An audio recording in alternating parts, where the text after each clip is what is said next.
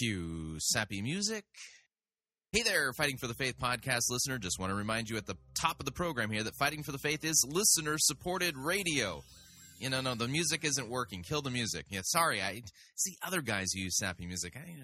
Bad idea. Remind me to talk to you after the program. Anyway, just want to remind you, Fighting for the Faith is listener-supported radio. That means we depend upon you, your generous gifts, financial contributions to keep bringing this program to you. If you don't support us financially already, visit our website, fightingforthefaith.com. Click on one of the friendly yellow buttons. Fill it all out. You know what to do. Or if you would like to do the traditional thing, you can make your check payable to Fighting for the Faith. Send that to Post Office Box 508, Fishers, Indiana, zip code 46038. Okay, now you can play your music. Yeah. Enjoy listening to the program. I enjoyed making it. I hope you enjoy listening to it. Here we go.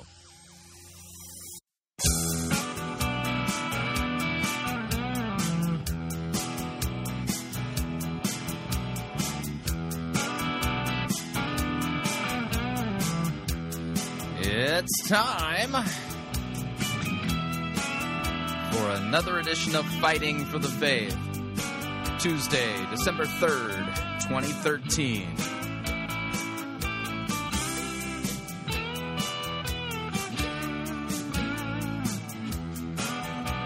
Well, it's going to feel more like a normal episode today. You know, when you come back from a few days off, it takes a few days to kind of get back in the saddle. So yesterday I was riding saddleless. I'm a pirate. The metaphors don't mix.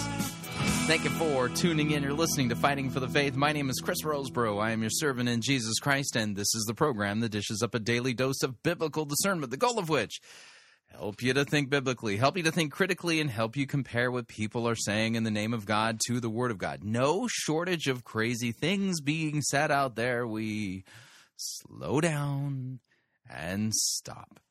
Open up our Bibles and check what God's Word says in context. This is just absolutely important. The reason why it's important is because Scripture says that false teachers and false prophets are the ones who cause people to trust in lies.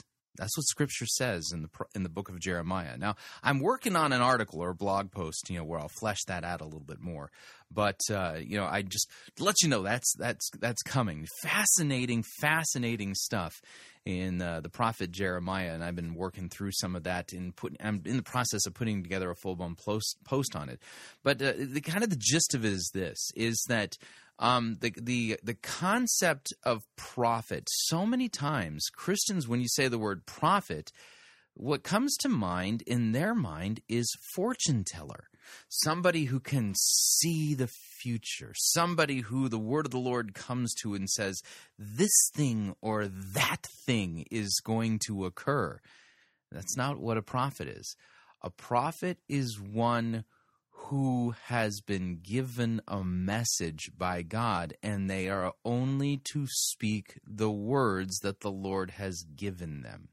And, the occupation of prophet, if you would, is a dangerous occupation. It could cause you to lose your head, literally. And but so the idea then is this, is that the pastoral office has a prophetic component to it.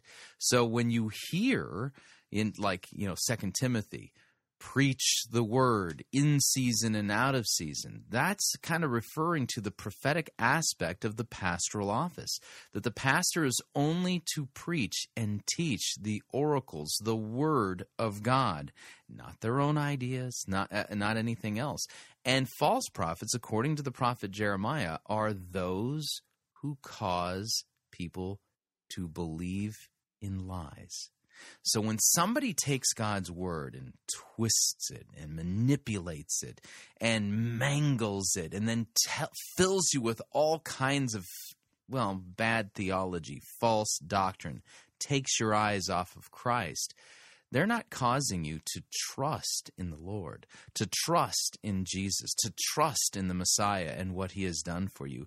They are causing you to trust in their warped doctrines, their twisting of God's word, and ultimately trust in yourself or trust in them, but not trust in the truth, not trust in the one who is the truth, Jesus, who is the truth. So, just keep that in mind. I'm working on something along those lines. And so that's one of the reasons why we do what we do. And what we also do here at Fighting for the Faith is we deal with threats most of the time internal, but also threats to Christianity from outside. And so I've been working my way through oh man, talk about beating your head against a wall. The latest hit piece. We must be getting close to Christmas because the History Channel has, at this point, has decided to pull out an entire series designed to completely undermine the Bible, its authority, its inspiration, and all that kind of stuff, and make you go, well, can I trust my Bible?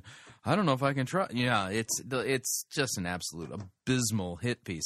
So let's talk about what we're going to do on today's episode of Fighting for the Faith. We got two things we're going to be doing in the first hour, and then a sermon review. Hour number one, we're going to begin with taking a look at last week's episode of Bible Secrets Revealed, and the name of that episode is The Forbidden Scriptures. And I mean, this is so predictable. I mean, this is as predictable as the idea that Lady Gaga is going to wear something bizarre tomorrow. I mean, everybody knows she's going to wear something bizarre tomorrow. And so, I mean, it's so predictable.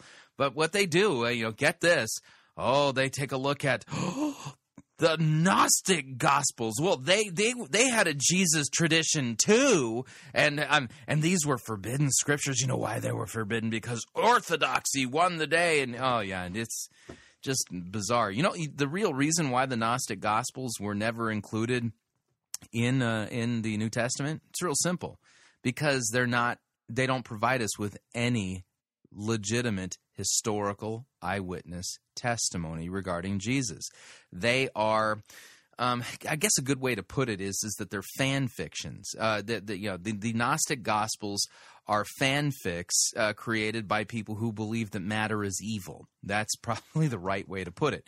So we got a Bible Secrets Revealed update. We'll take a break, and when we come back, we have an extended update, a David Crank update. And then in hour number two, I won't tell you the name of the church. We've got a new church that we're going to do a sermon review. I've never reviewed a sermon from this church. And this is a listener request, if you would.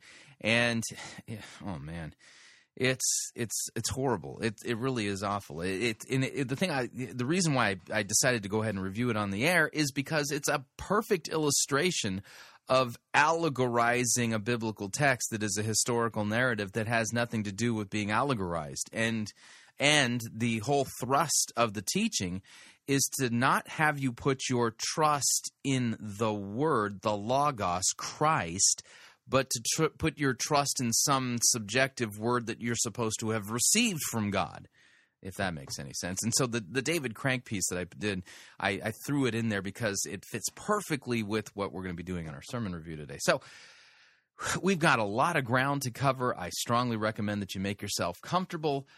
Fuzzy bunny slippers, by the way. It's been a while since I've mentioned fuzzy bunny slippers. And I got to tell you, the brand of fuzzy bunny slippers that we had been promoting for years on Fighting for the Faith are no longer available at Amazon.com. So if you own a pair of those particular fuzzy bunny slippers, just know that you have got yourself, well, a collector's item. But fuzzy bunny slippers do enhance the listener experience. So if you want to go ahead and don a pair of those, have a seat, put on your fuzzy bunny slippers, they will enhance your listener experience. Of course, everybody knows it's all about the experience nowadays. So it's very important to me that your experience is the best experience possible, and that those do enhance the experience. So without any further ado, we're going to dive into the program proper. And since we're doing a Bible Secrets Revealed update, well, that requires me to do this.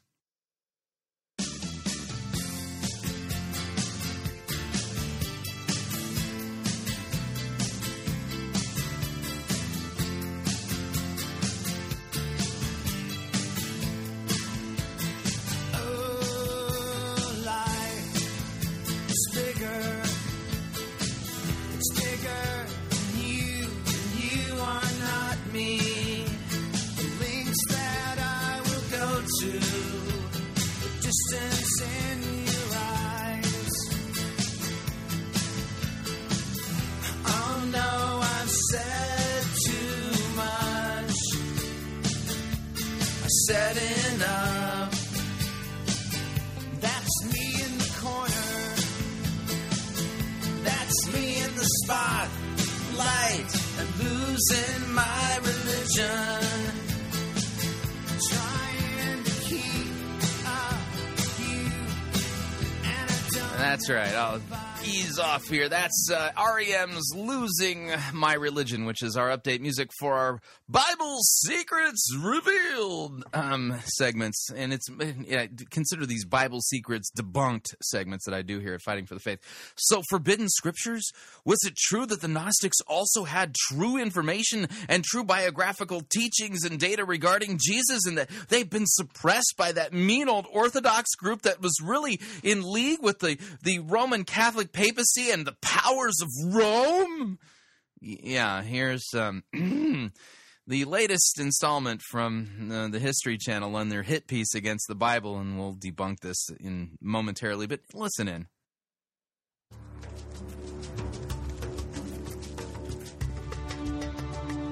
Nag Hammadi, Upper Egypt, December 1945.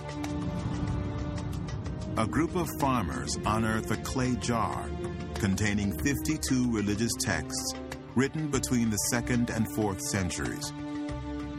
When were they written? Between the 2nd and the 4th centuries. Mm-hmm. Okay. 2nd and 4th centuries. So 100 years to 300 years after the life of Christ.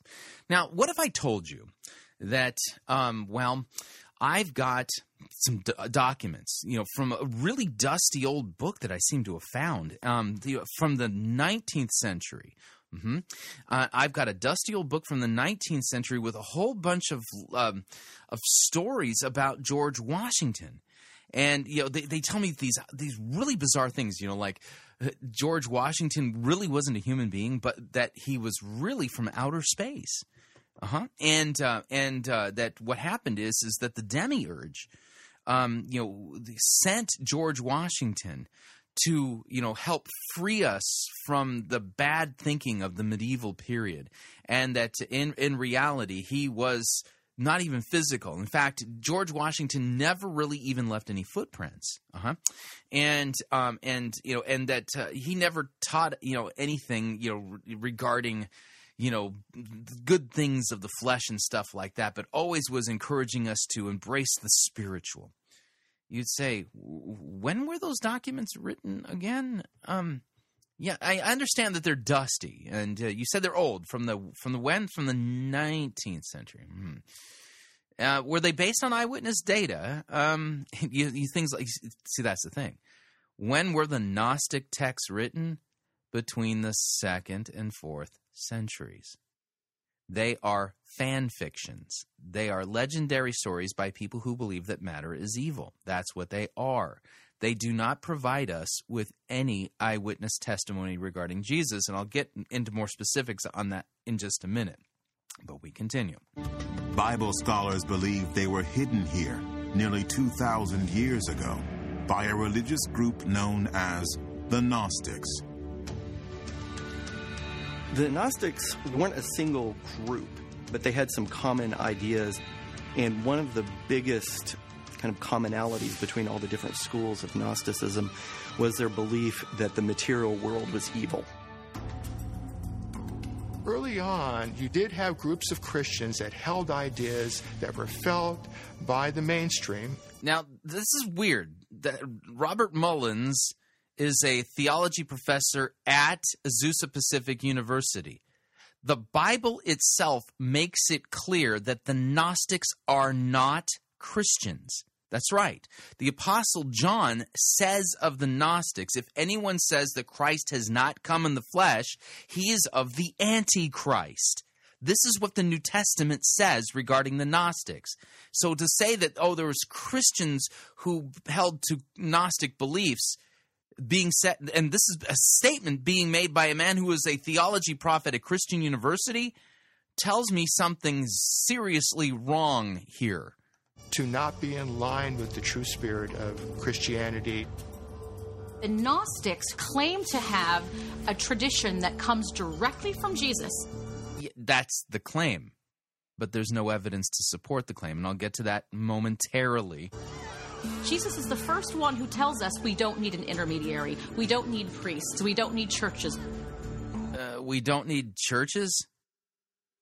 Jesus is the one who said that on the confession of Peter that, you know, that Jesus is the Messiah, the Christ, the Son of the living God, that he would build his church. What are you talking about? And this is where the beginning of the Gnostic Church comes from. No, the beginning of the Gnostic Church is basically those who heard about the teachings of Jesus and they tried to hijack it and make it fit with their Platonic evil matter, weird demiurge mythology. It doesn't work. The Gnostics were followers of Jesus who claimed to have secret knowledge. They were not followers of Jesus. There's absolutely no historical evidence to suggest that any of Jesus' disciples were Gnostics. Beyond that contained in the four Gospels of the New Testament. And it was this alleged secret knowledge related to Jesus' life and teachings that was found at Nag Hammadi, texts that scholars refer to as the Gnostic Gospels. These so-called lost books of the New Testament include the Gospel of Thomas, the Gospel of Philip, the Gospel of the Egyptians, and the Testimony of Truth. The reason that a lot of these books didn't make it into the Bible is that they weren't congruent with the core message of the books that did make it in. That's only one of the problems. The fact is that none of the earliest church fathers ever quoted from them, ever. And we have the writings of the church fathers going all the way back to the first generations of Christians. You think of Papias or of Polycarp or Ignatius and these men. Nobody ever cited from the Gnostic Gospels prior to, what, the second and third centuries? And the reason for that is because these so-called Gospels have nothing to do with the actual stories about Jesus, with Jesus's real life, his real teachings, his real anything. They're not based on eyewitness testimony. They are fictions. They are, like I said, fan fictions written by people who do not believe that matter is good. They believe that matter is evil. We continue. Every early Christian text that makes it into the New Testament thinks that Jesus is the Messiah that's prophesied in the Old Testament. But there were Christians that didn't believe this, and there were Christians that were skeptical about this strong link. And on the whole, those Christians didn't win the day. They didn't actually find that their text. The Gnostics are not and never have been Christians. Let me read you a quote from New Testament scholar Luke Timothy Johnson. Here's what he says. Americans generally have an abysmal level of knowledge of the Bible. In this world of mass ignorance, to have headlines proclaim that this or that fact about Jesus has been declared untrue by supposedly scientific inquiry has the effect of gospel. There's no basis on which most people can counter these authoritative-sounding statements. And see, that's the problem. I mean, everything I'm saying, you're sitting going, wait a second, but this guy is a PhD. He's not saying the truth. Okay, the Gnostics, according to the New Testament apostles, are not Christians. And they have nothing to offer us regarding the true teachings of Jesus and his true historical miracles and things that he did. We continue. Made it into these scriptures. These texts were declared to be sort of full of errors, and they'll lead you astray. One famous bishop calls them an abyss of madness and blasphemy against Christ. Yes, and that bishop was correct. That's Elaine Pagels, who believes that these should be included in the New Testament, by the way. So these were the enemies of the early church, and Christians thought they must have horrible things in them. Different bishops believed different things. Christianity was incredibly diverse in the first, second, third centuries. No, it wasn't. Christianity was not incredibly diverse. It was the faith once for all delivered to the saints. This is a patently false claim on their part. Oh, Christianity was really diverse. No, it was not. Christianity has never been diverse. And they're trying to come together to hammer out just what is it that we believe. And those who had more influence, not just money, but those who had backing, political... Oh, yeah. See, the reason why you have the books in the New Testament that you have is because of people who had money and political power. See, yeah, they were just suppressing the little guy. Uh-huh. So you want to stick it to the Caesar man? Oh, yeah, you read those Gnostic Gospels and think that they're scripture. That's what the claim is. Important political people. These guys tend to get listened to a little more than guys that are just on their own. It was a politically charged process. In 367 AD, when Archbishop Athanasius of Egypt first drew up a formal list of the books to be included in the New Testament, he declared the Gnostic texts to be heresy, and anyone daring to read them would suffer the fires of eternal damnation. The Archbishop of Egypt sent a letter to Christians all over Egypt and said, I want you to get rid of those secret books you like so much. Now you can keep 27. Those 27 are the springs of salvation.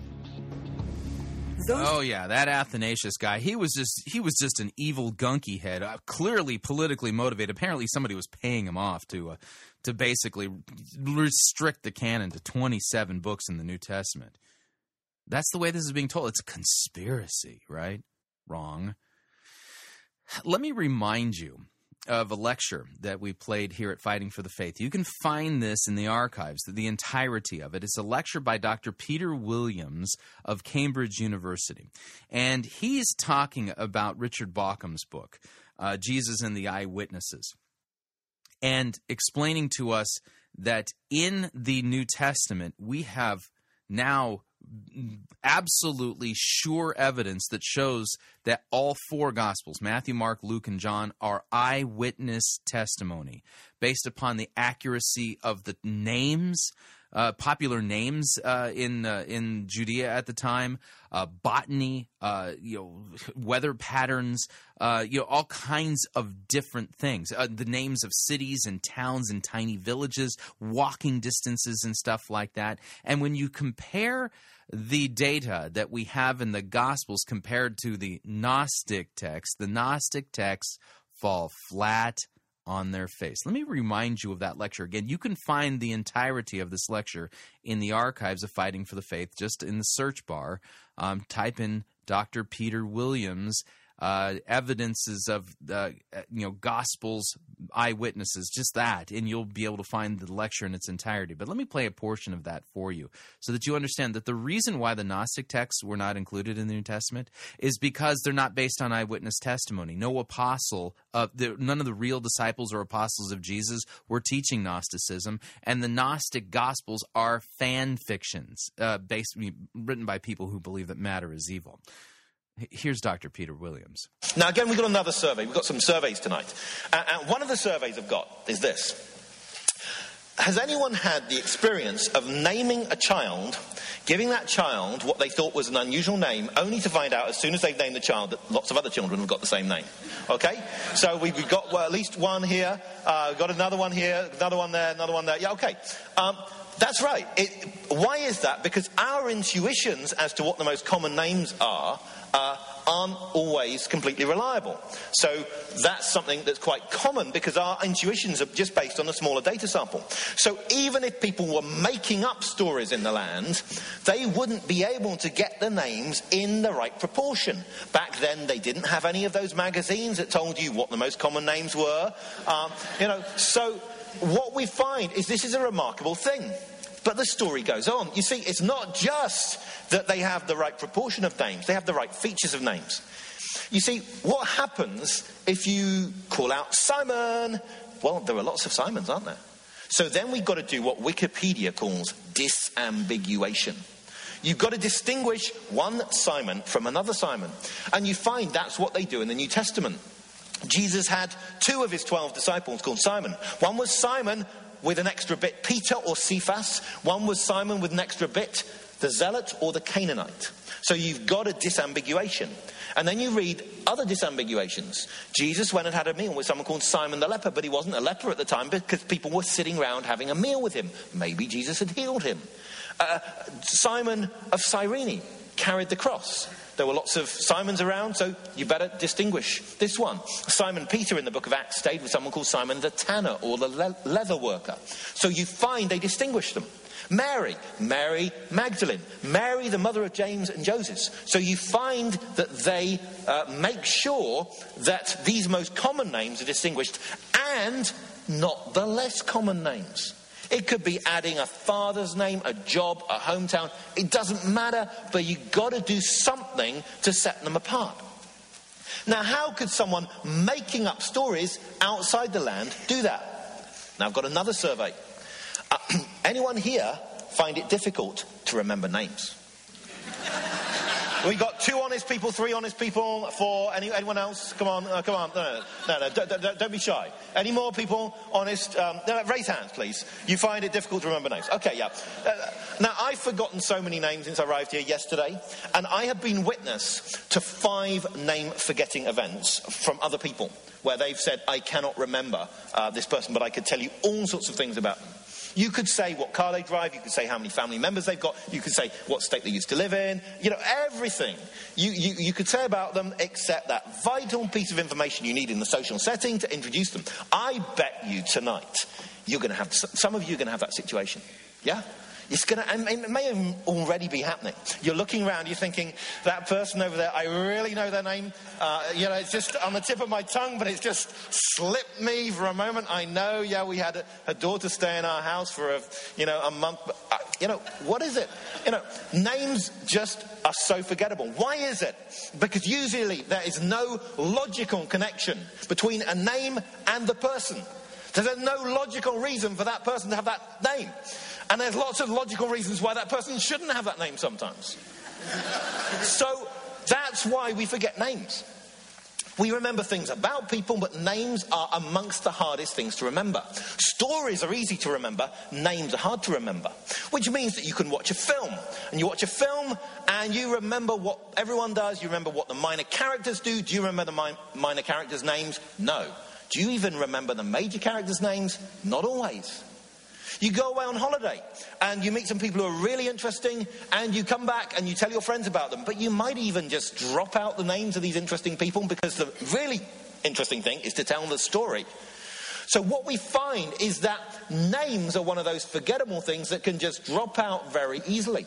So think about this. If the Gospels have correctly got the detail that's the hardest sort of thing to remember, isn't there every reason to think they could get the other things right?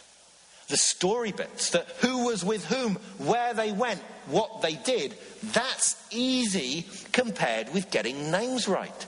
But we're finding that they get the names right. And that, to me, suggests that we are not getting these stories 5th or 6th or 19th hand. Because if it had happened 19th hand or even 5th hand, you wouldn't get the names right. It wouldn't be happening regularly. So that just won't explain it. The only way we can get this pattern is if we have not just eyewitness testimony, but high-quality eyewitness testimony. That's what we've got going on.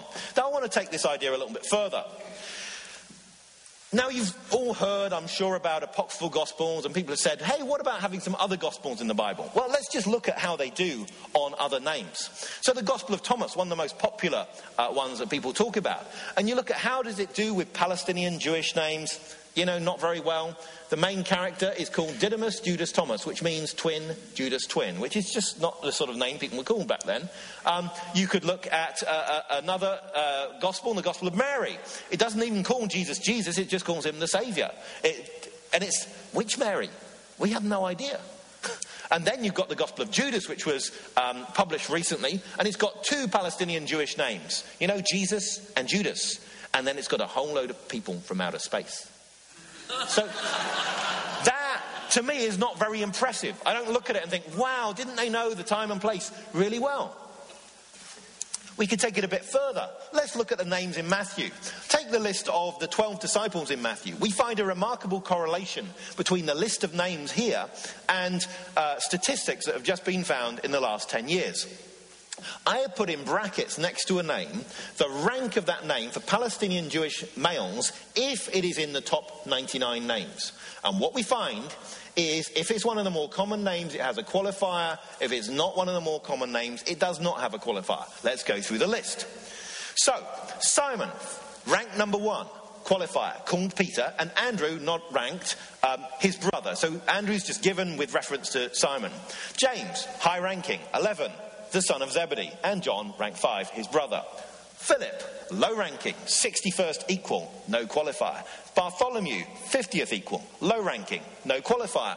Thomas, not even in the top 99, low ranking, no qualifier. And Matthew, high up, rank number 9, qualifier, the tax collector. James, high ranking, 11th, the son of Alphaeus. And Thaddeus, 39th equal, low ranking, no qualifier. Simon, rank number 1, the Canaan. Judas, rank number 4, Iscariot, who also betrayed him. Now, I know there are other things going on with that list as well.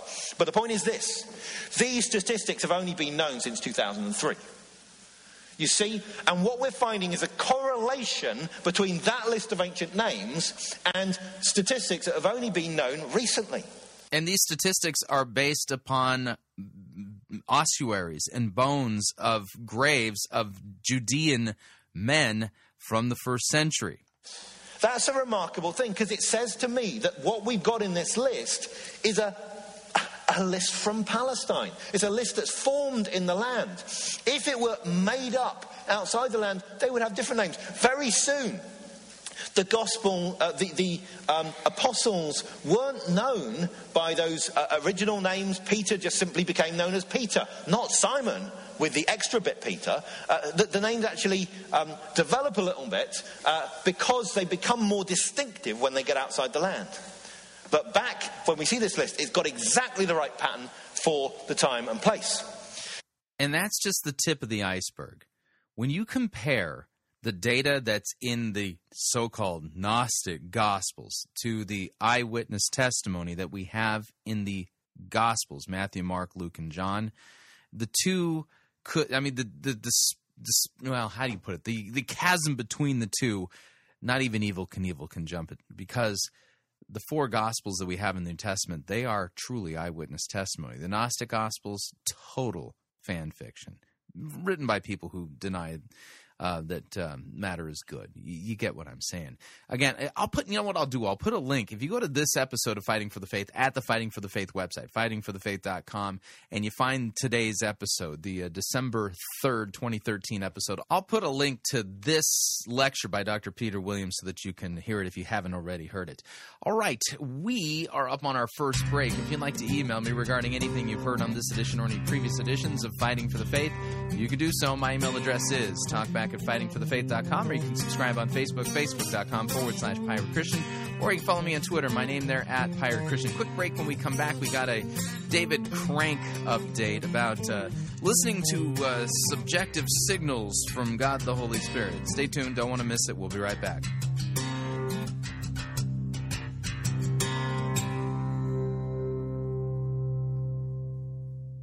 Broadcasting from his mother's basement while in a beanbag, eating Cheetos. You're listening to Fighting for the Faith.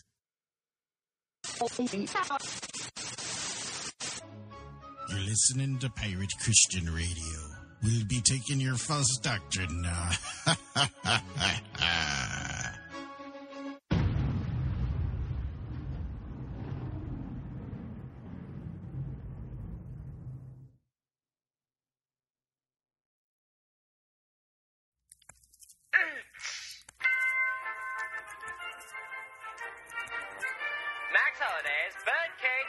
Presents Church Day Select.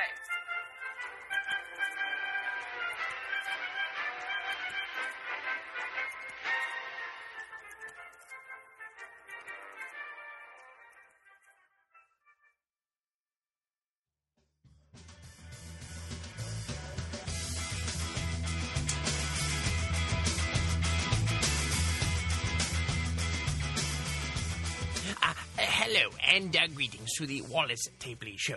I'm your host, Wallace Tapley, and my official title is the only mostly accurate prophet of the end times. Some of my competitors call me the 2 2/10 weasel of the apocalypse, but I do my best to ignore their comments of hate and derision. I do have an update this week. Yes, my direct revelations from God this week have told me something very, very special. It should be coming in right about now.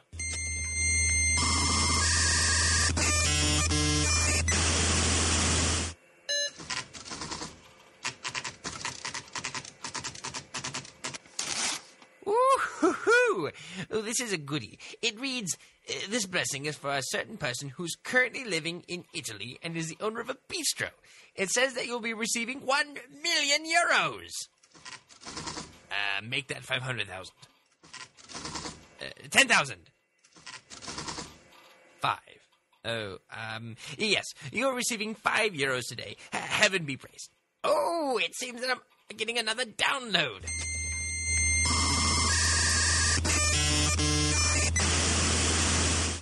I do believe that it's the result of next year's Super Bowl. This could turn out to be very profitable indeed. It says the winner of the next year's Super Bowl will be the Chicago Cubs. No, wait, that's not right. I mean the LA Lakers. No, that's not right either. I do apologize, folks. My computer suffers from Plato's tenfold error syndrome from time to time. Oh, here we go. It says... handshake error. Well, that's all the time we have for today, folks. See you next time on the Wallace Tapley Show. Goodbye!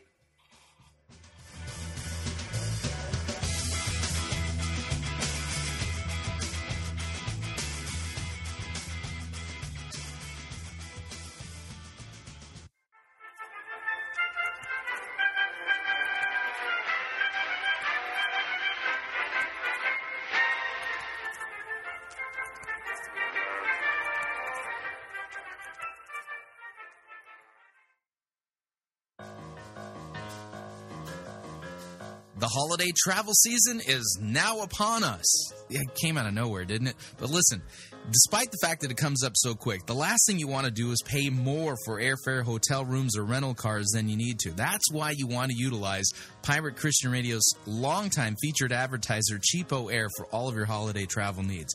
Visit our website first, though, piratechristianradio.com/cheap, and you'll find a promo code there that'll help you save an additional $15 off the Cheapo Air's already low prices. Write down the promo code, then click on the ad banner and book your holiday travel arrangements using their website. Very easy to use, very inexpensive. You save an additional $15, and by visiting our website first and then writing down that promo code, a portion of your purchase will go to support Pirate Christian Radio. So again, piratechristianradio.com/cheap. Write down the promo code, click on the ad banner, and save lots of money on your holiday travel needs.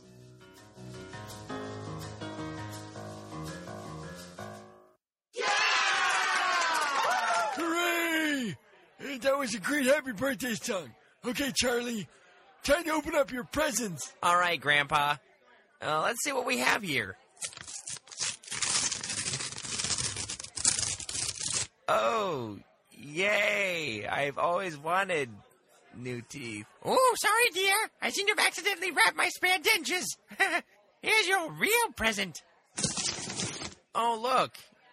It's a glow stick. We all know how much you like Star Wars, so we got you one of those lightsaber thingies. Oh. Thanks. Oh.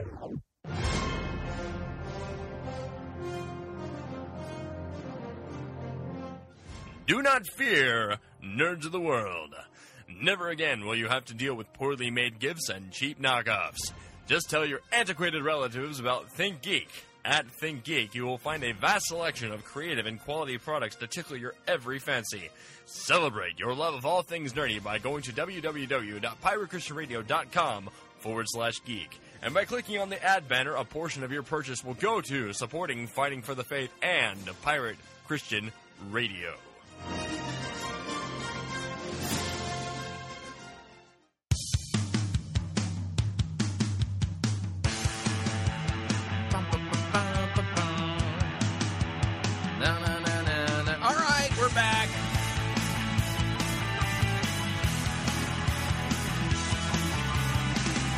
Warning, listening to Fighting for the Faith could cause you to become supremely dissatisfied with your Gnostic coven.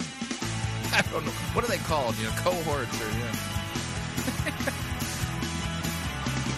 Just a reminder, Fighting for the Faith is listener-supported radio. That means we depend upon you and your generous gifts and financial contributions in order to continue to bring Fighting for the Faith to you and to the world. And we are in the middle of our Christmas bake sale to make our year-end budget.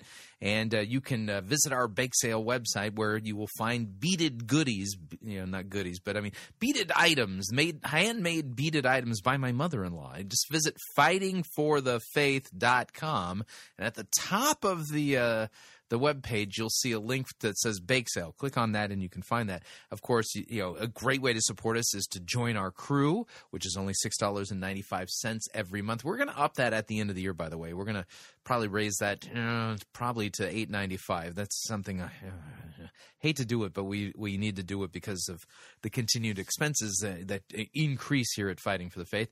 And, of course, if you'd like to specify the amount that you would like to contribute to continue to help keep us on the air, you can do so by clicking on the Donate button, or you can make your gift payable to Fighting for the Faith and then send it to Post Office Box 508, Fishers, Indiana, zip code 46038. And let me thank you for your support, because we truly cannot do what we are doing here without it. All right, moving along.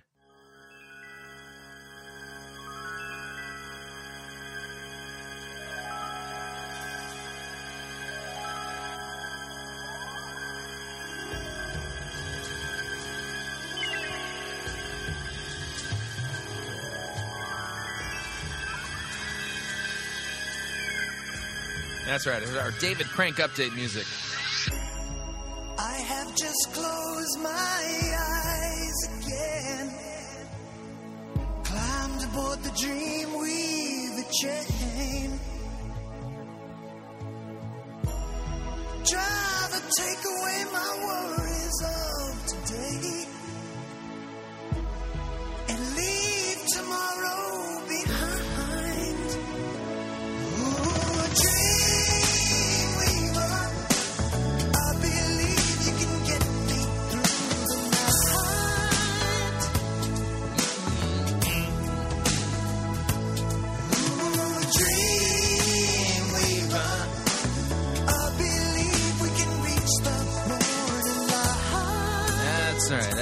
Gary Wright and Dreamweaver. You know, I feel like part of my job here at Fighting for the Faith is disc jockey. All right, what we're going to be listening to is part of a sermon about following the signals of the Spirit. You know, the Spirit will give you a red light or a green light, or maybe a yellow light. And you're thinking, there were no stoplights when the Bible was written. What are you talking about? Well, it's not my metaphor. It's David Crank's. Here, listen in.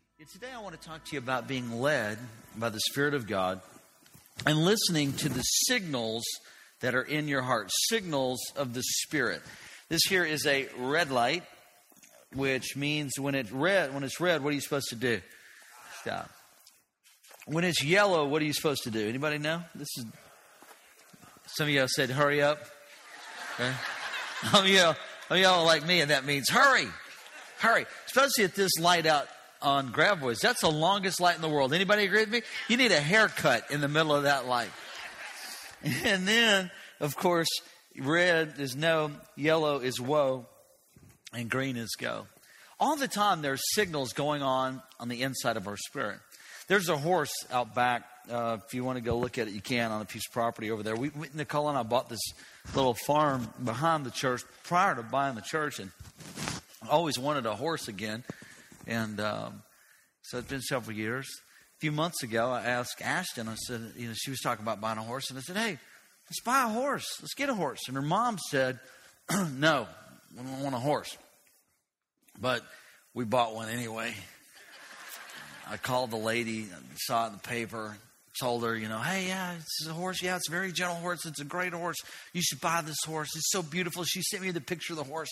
I showed it to Ashton. I said, look at this horse. And Ashton cried. She's like, it's so beautiful. I love it. She told the lady, I said, hey, I'll give you a couple extra $100. I don't have a horse trailer. Just bring it. You just wonder, what on earth does this have to do with anything taught in the Bible? If the Bible really teaches that we're supposed to be getting these prompts, red light, green light, yellow light, from God the Holy Spirit, wouldn't the Bible just say that? Why is he telling me a story about him buying a horse? Bring it over here. Told her where the property's at. I do a Saturday night service. This is, I don't even know, 6, 7, 8 months ago. When I'm done with the Saturday night service, I'll meet you back there. And if the horse is what you say it is, I'll buy the horse. So I go, I walk over there, and immediately the horse is just gorgeous. Blonde horse, blonde mane. Conformation is unbelievable. She has her little granddaughter on the horse. I'm like, it's perfect. Come to find out, I don't know what she did to the horse, but I don't know if it's Jack Daniels or crack. I'm not sure. But the horse is standing there looking like, what's it on? On the inside of me, I had this like no-go, like, no, don't. But on the inside, I didn't listen. I thought, that's such a pretty horse. It's so nice. So she rode it around, and I thought, I'll get on the horse. And so I did. I've been thrown off a lot of horses. And I walked around on the horse. And, oh, it's no big deal. So I shelled the money out to the lady. The next day, I went to go see the horse. I'm like, oh, you know, we bought a new saddle. This is great. And the horse is like, don't you dare come at me. Anybody ever seen somebody or a horse with crazy eyes? I rode the horse. Within 5 minutes, the horse threw me off. I thought, no, that's not the way it's going to roll. I'm going to ride the horse again because you can't let the horse win. So I rode the horse again. The horse threw me off again. This time, it cracked my neck back so far. I thought, oh, my gosh, I don't know what's going to happen. And my dad always told me that it's just as cheap to feed a good horse as a bad horse. So today, I'd like to tell you that horse is for sale. If you want to buy that horse, what's the point of the story? Each and every one of us have come across a horse, a person, a thing. And on the inside, you had the red light. Don't go. Don't go. But then you say, oh, just forget that. I'm going to do what I want. And see, here's the big deal. Number one is that, number one thing you got to remember is that God wants to work all things together for your good. He's got plans for you. He wants to bless you. He wants to give you the desires of your heart. But sometimes you get what you want, but you might not want what you get. Don't point at him right now. But in relationships, we see that. We see it in relationships. We see it in business. And so what do you do? Proverbs 20, verse 27 said, the spirit of man is the candle of the Lord. Notice that's a light. What? This doesn't teach that God's going to give me red light, green light, yellow light moments. Searching the inward parts of the belly. We know another scripture says the entrance of his word brings light. We know another scripture says that God is the light of the world. In him there is no darkness at all. Yeah, and none of those verses say that God's going to give me some kind of spirit prompting checks and guide me kind of Jedi style. I mean, you remember when Luke Skywalker in episode 4, A New Hope, you know, he's flying down the trench of the Death Star. It's that moment. I mean, this is do or die here. And, you know, he's got his targeting computer on and his X-Wing fighter. And, you know, and things are going bad because Darth Vader is closing in on him. And what is the prompting that he get? He gets a prompting from Obi-Wan Kenobi saying, let go, Luke. Reach out with your feelings. And what does Luke do? He turns off his targeting computer, and everyone panics, goes, ah, what are you doing, Luke? Trust me, I know what I'm doing. You know, trust your feelings, Luke. Nowhere in the Bible does it teach Christians to be Jedi, nor does it promise that these promptings that you think you're getting are from God. There may actually be just simple, good, physical, biological reasons why you're getting some of these checks that you're getting, because it could be just good old experience. I mean, he knows about horses, and so he knew there was something wrong with his horse. He wasn't paying attention, so he turned off his discernment and ended up purchasing a horse that in order to ride it, you have to drug it. You know, but that wasn't doesn't have to be the Holy Spirit. And you talk about women's intuition. Oftentimes, I think you can attribute it to the fact that women, have 100,000, 200,000 more nerve endings than guys do? You know, they're getting a lot more data. You know, oh man. Again, none of these verses that he's brought up are actually teaching the thing that he's supposedly trying to teach us. Now, I'm going to fast forward a little bit into the sermon. I want you to hear a little bit more about these red light, green light promptings they're supposed to be getting. Don't go. It'll save your life. I have a friend. His name's Ed Dufresne. Thursday, a week ago, he was preaching in Wichita Falls, Kansas.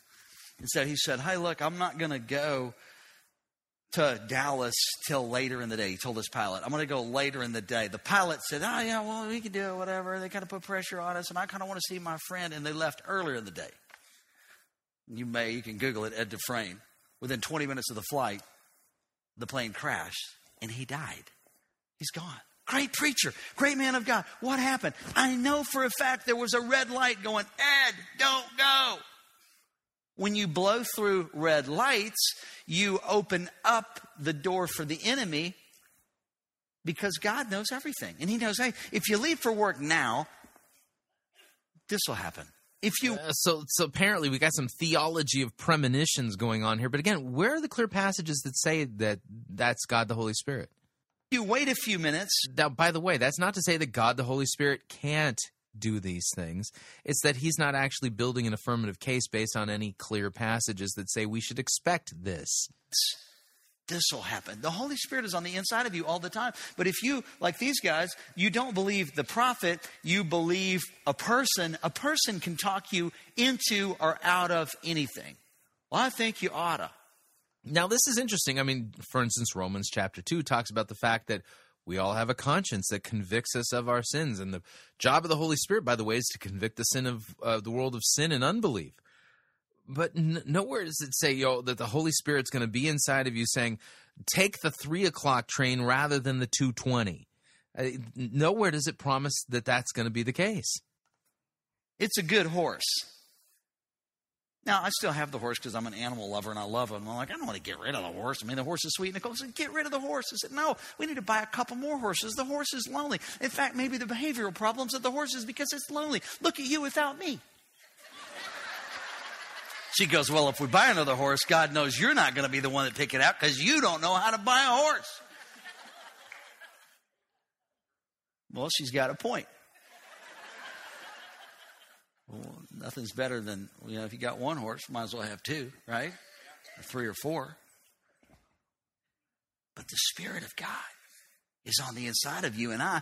Yes, we do have the Holy Spirit inside of us, but it doesn't promise, nowhere in Scripture does it promise because we're indwelled by the Holy Spirit that our lives are going to be led Jedi style. Leading us in the way that you should go. Now, I want you to say this with me just out loud. It's good for you. Shout, I will listen to my heart, not my flesh, because the Holy Spirit is speaking to me. Now I'm going to continue a little bit to prove to you that the Holy Spirit isn't speaking to him. You'll see here in a second. Now, I didn't give the scripture to the team, but I just pulled it up. Isaiah 48:17. If you're a note taker, write it down. Phenomenal. Thus saith the Lord. It's God talking. The Redeemer, the Holy One of Israel. I am the Lord thy God, which teacheth thee to prosper. Check this out. And leadeth you in the way that you should go. I'll teach you to prosper. Yeah, the fact that God promises to lead us he's not promising to give us promptings, red light, green light, yellow light. You're reading that into the text. That's called eisegesis. You're twisting God's word. If you have the Holy Spirit dwelling inside of you, don't you think the Holy Spirit would be saying, hey, stop twisting my word? But it gets worse. And I'll lead you in the way that you should go. When you're led of God and you hear in your spirit, don't go, stay away from him, don't do it. Next one. I don't know what I should do. What should you do when you don't know what to do? Chill. Wait, I have a situation right now that I made a series of a lot of big decisions. There's millions of dollars involved in about 4 decisions that I had to make within 3 or 4 days.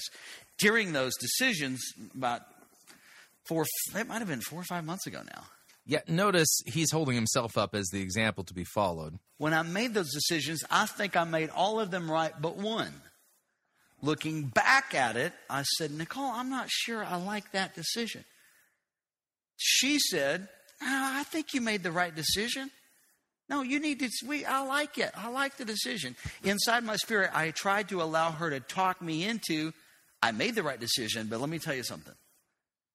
Down deep in my heart, I know I didn't make the right decision.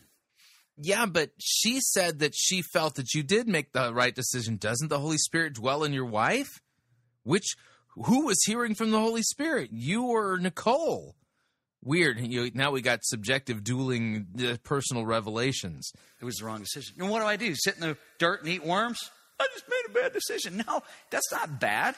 When you make a wrong decision, turn around. When Jonah had a red light, don't go to Tarshish. He didn't have a red light telling him don't go to Tarshish. He had a direct word from the Lord telling him to go to Nineveh, and he didn't want to obey the Lord. Good night. Now you're twisting God's word again. Don't you think if you had the Holy Spirit on the inside of you prompting you, that he'd be telling you, knock that off, stop twisting my word? Go to Nineveh. But he went ahead and talked himself into it, and he went the other way. He got swallowed by a great whale. Now, the good thing is God saved him. But how many like me, and you don't have any interest in being in the belly of a whale for 3 days and 3 nights? Even though it's all expenses paid. I don't want to do it. Yeah, and he, like I said, he twisted the story. Isn't the Holy Spirit telling you to stop doing that? So, God prepared a way of escape. So today, even on the front row, and this is why it's so important to go to church, when they were singing, you make all things work together for my good. I was thinking about that decision. You make all things work together for my good. God, I thank you that you're going to turn that around and you're going to set me up to where I come out smelling like a rose. I'm not worried about the horse decision. I'm talking, this is a major decision right here. I'm going to try to sell the horse to Pastor Phil. You make all things. How many of y'all think they'd be good for him? He needs a horse and pony for the kids. So you don't cry about the wrong decision, but you learn in life and you go, wait a minute. Isaiah 48:17, he leadeth me in the way that I should go, and he teaches me to profit. Romans 8:14, as many as are led by the Spirit of God, not their flesh, are the sons of God. Now, when God leads you, Psalms 23 says, the Lord is my shepherd, he leadeth me. Shout that with me. He what? Yeah, again, all of these verses are ripped out of context, and they do not teach us to expect Jedi-style internal promptings. One more time. It feels good. What? He leadeth me. He leadeth me in the way that I should go. He leadeth me to what? Green pastures. Still waters. When we lead ourselves, we're in hot waters, crazy pastures. What do? I'm in a mess. I'm confused. Now, all of my lights are on, Pastor. What do I do? Well, I'm glad you're here today because I'm going to help get your lights out. I can't wait to hear this advice. He's going to help us get our lights out. I'm going to knock your lights out right here. We're going to just start taking them one at a time and go, okay, if it's God today, it's God tomorrow. I don't have to do that. I'm going to keep worshiping God. He's going to work it all out. All things work together for my good. And then you have technical difficulties like this one. I don't like this one. Demon-possessed little light. You get it turned off one at a time. Yeah, his prop stopped working. Now, I believe in the power of confession.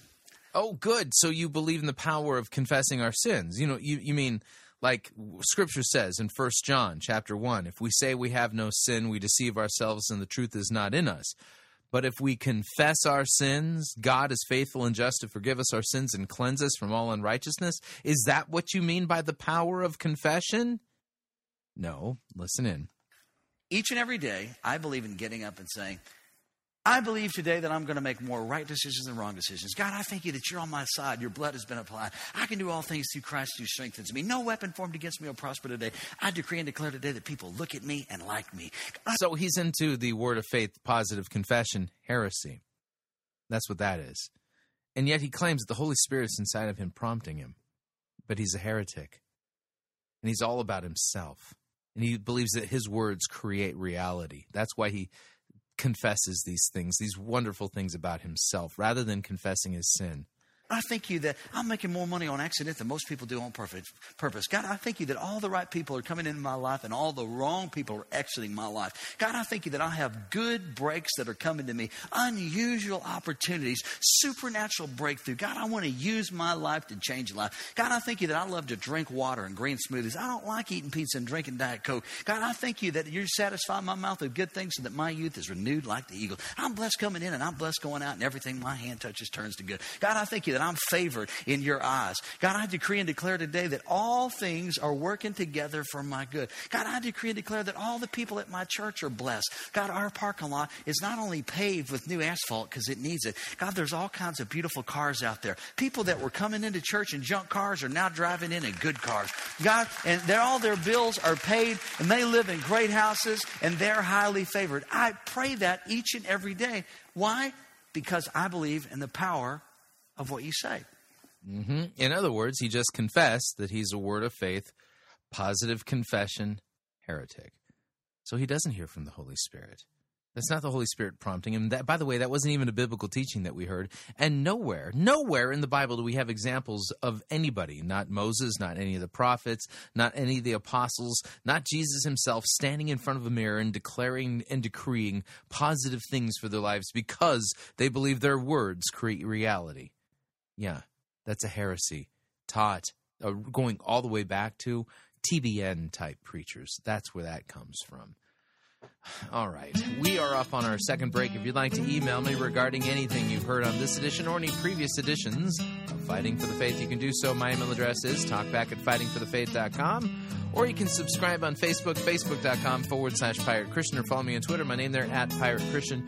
Quick break. When we come back, we've got a brand new church to throw into our sermon review mix. It's Freedom Worship Center out there in Illinois. Stay tuned. We will be right back.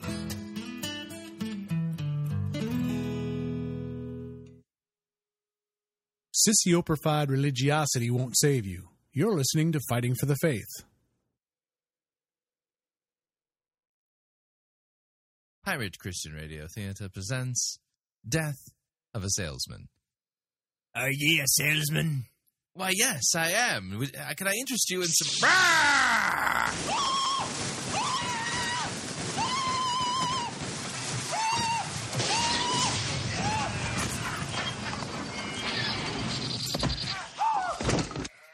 You're listening to Pirate Christian Radio.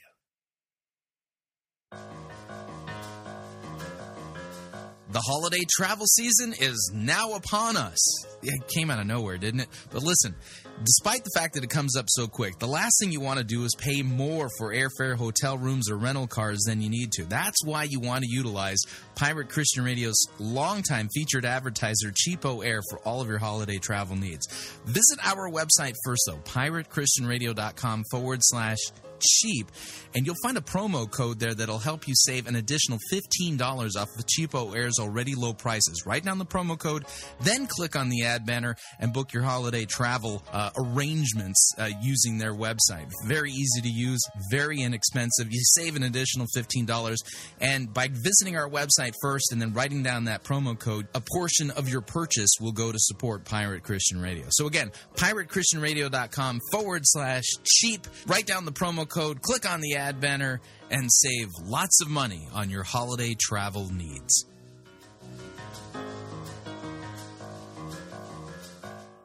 Yeah! Hooray!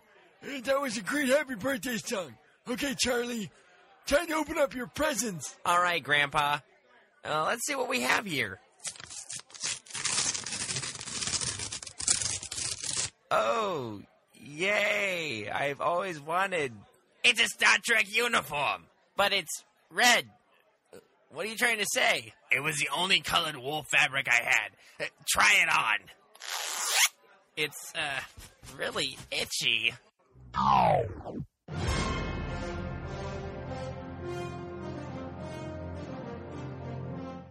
Do not fear, nerds of the world. Never again will you have to deal with poorly made gifts and cheap knockoffs. Just tell your antiquated relatives about ThinkGeek. At ThinkGeek, you will find a vast selection of creative and quality products to tickle your every fancy. Celebrate your love of all things nerdy by going to www.piratechristianradio.com/geek. And by clicking on the ad banner, a portion of your purchase will go to supporting Fighting for the Faith and Pirate Christian Radio.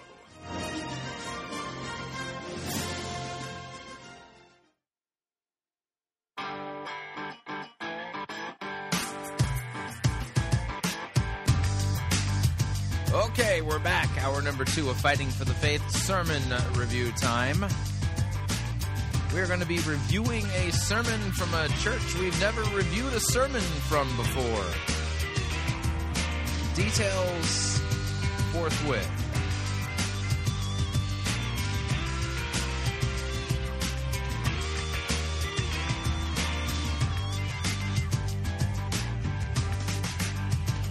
But let's do this right.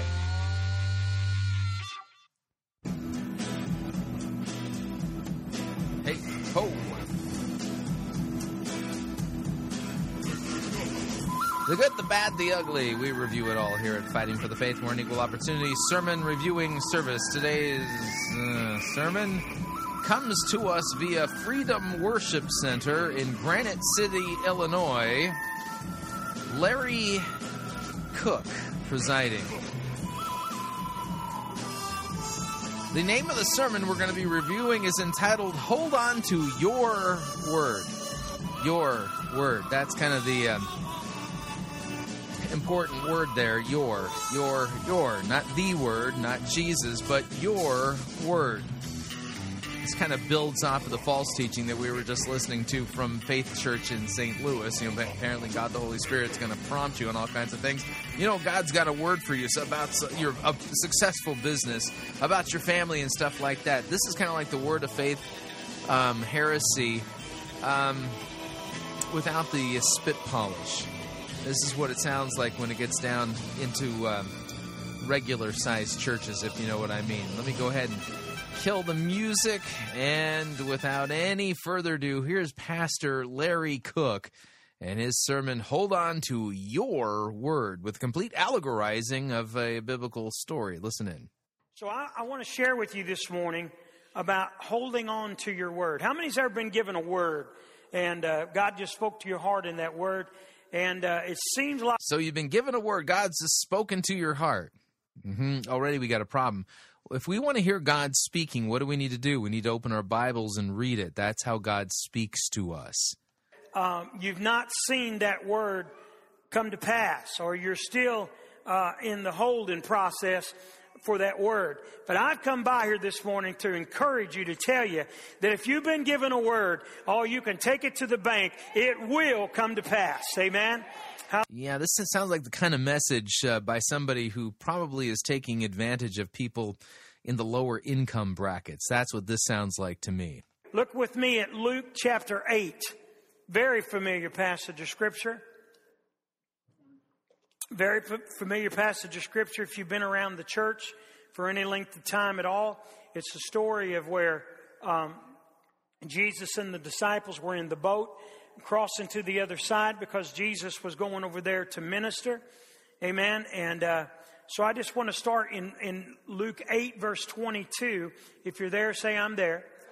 If you're not, just look up here. We'll help. Now watch what he does with this. It's going to be an allegorizing of a historical narrative. You really want to avoid doing this, although the Apostle Paul does this in the book of Galatians regarding the story of Abraham and Ishmael and Sarah and Isaac. But remember, Paul was writing under the inspiration of the Holy Spirit, so you got to be real careful when you allegorize. In fact, 99.999999999% of the time, you're going to allegorize a biblical text, you're going to end up twisting it like this guy. Luke 8:22, it said, "Now it happened on a certain day that he got into a boat with his disciples, and he said to them, 'Let us cross over to the other side of the lake.' And they launched out." Everybody say, launched out. "But as they sailed, he fell asleep. And then a windstorm came down on the lake, and they were filling with water and were in jeopardy. And they came to him and awoke him, saying, 'Master, Master, we're perishing.' Then he arose and he rebuked the wind and the raging of the water, and they ceased, and there was a calm." Verse 20. Now, what does this story have to do with you apparently receiving a direct revelation from God, a direct word in your heart? Answer, absolutely nothing.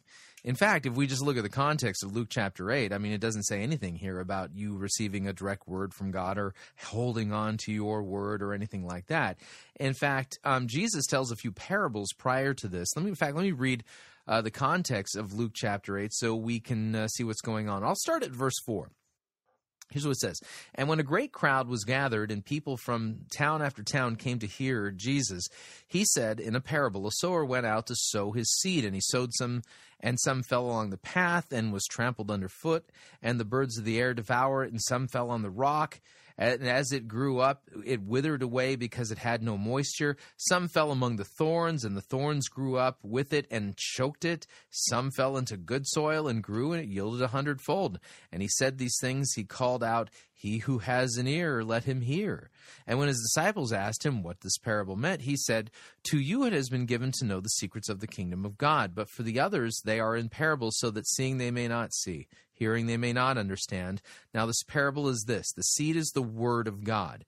The ones along the path are those who have heard, and then the devil comes and takes away the word from their hearts so that they may not believe and be saved." So, okay, so somebody comes to preach God's word. In other words, Bible, right? That's where we get the seed of the word of God, is the Bible. And the ones on the rock are those who, when they hear the word, they receive it with joy, but they have no root. They believe for a while, and in time of testing, fall away. And as for what fell among the thorns, they are those who hear, but as they go on their way, they are choked by the cares and riches and pleasures of life, and their fruit does not mature. As for that in the good soil, they are those who, hearing the word, hold fast to it in an honest and good heart, and they bear fruit with patience. No one, after lighting a lamp, covers it with a jar and puts it under a bed, but puts it on a stand so that those who enter may see the light. For nothing is hidden that will not be made manifest, nor is anything secret that will not be known to come to light. Take care then how you hear, for to the one who has, more will be given, and from the one who has not, even what he thinks he has will be taken away. So then his mother and his brothers came to him, but they could not reach him because of the crowd. And he was told, "Your mother and your brothers are standing outside desiring to see you." But he answered them, "My mother and my brothers are those who hear the word of God and do it."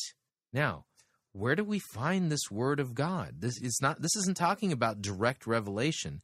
The word of God that's being referred to here is the written word of God, preached to you, taught to you, so that you may listen, repent, and be saved.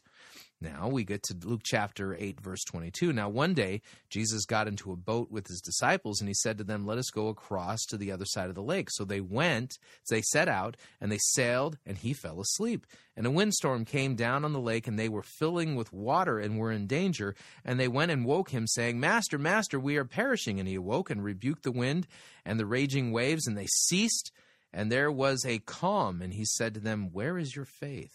And they were afraid, and they marveled, saying to one another, "Who is this, that he even commands the winds and the water, and they obey him?" Yeah.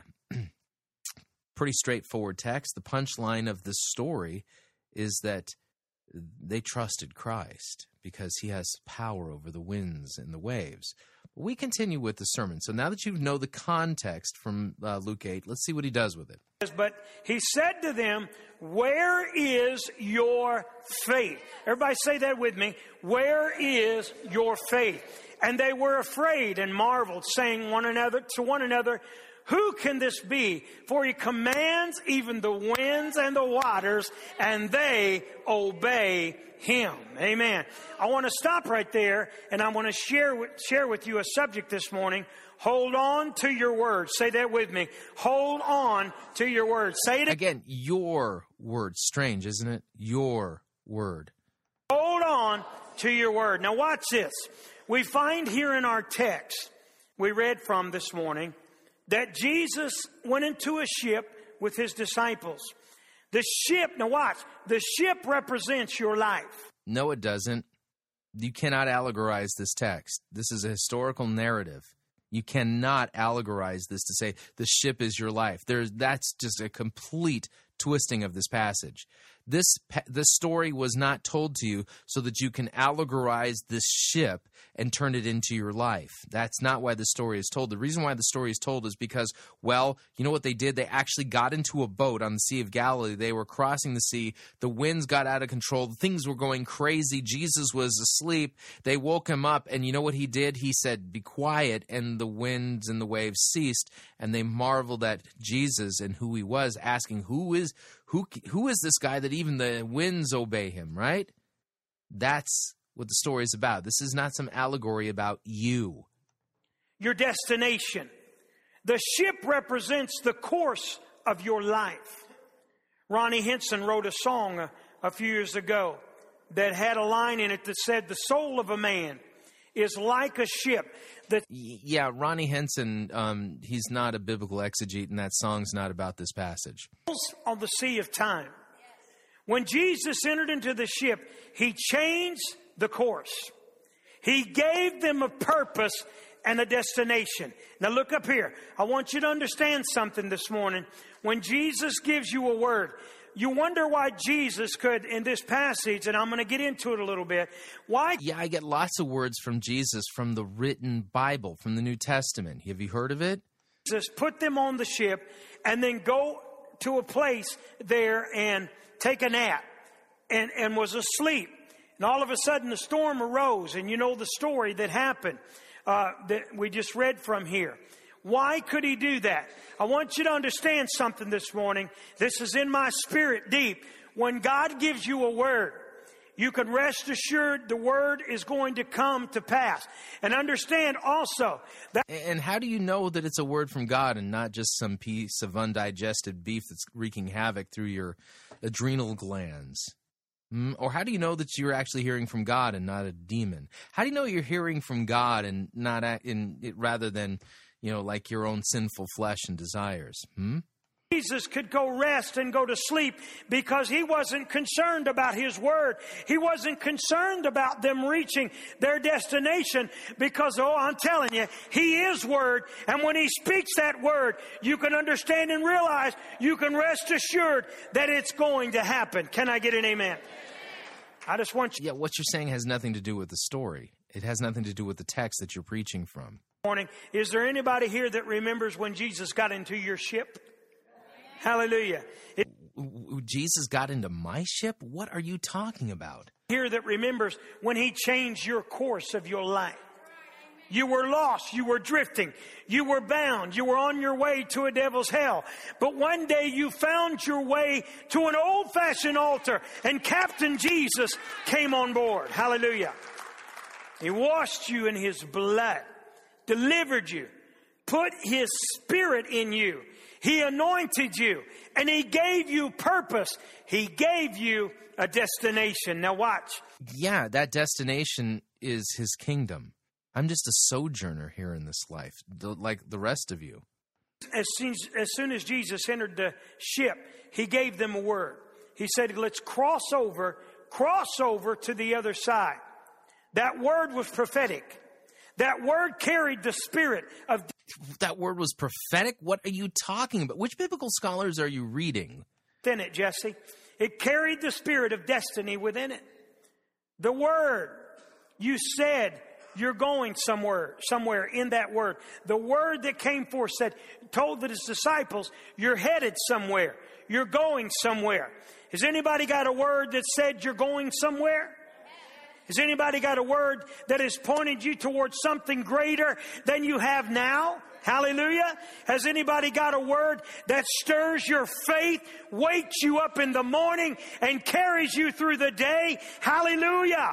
Tell the person beside you this morning, you got a word. Tell them. Yeah, notice this is not teaching you to have faith in the word Jesus or in his word, the written word.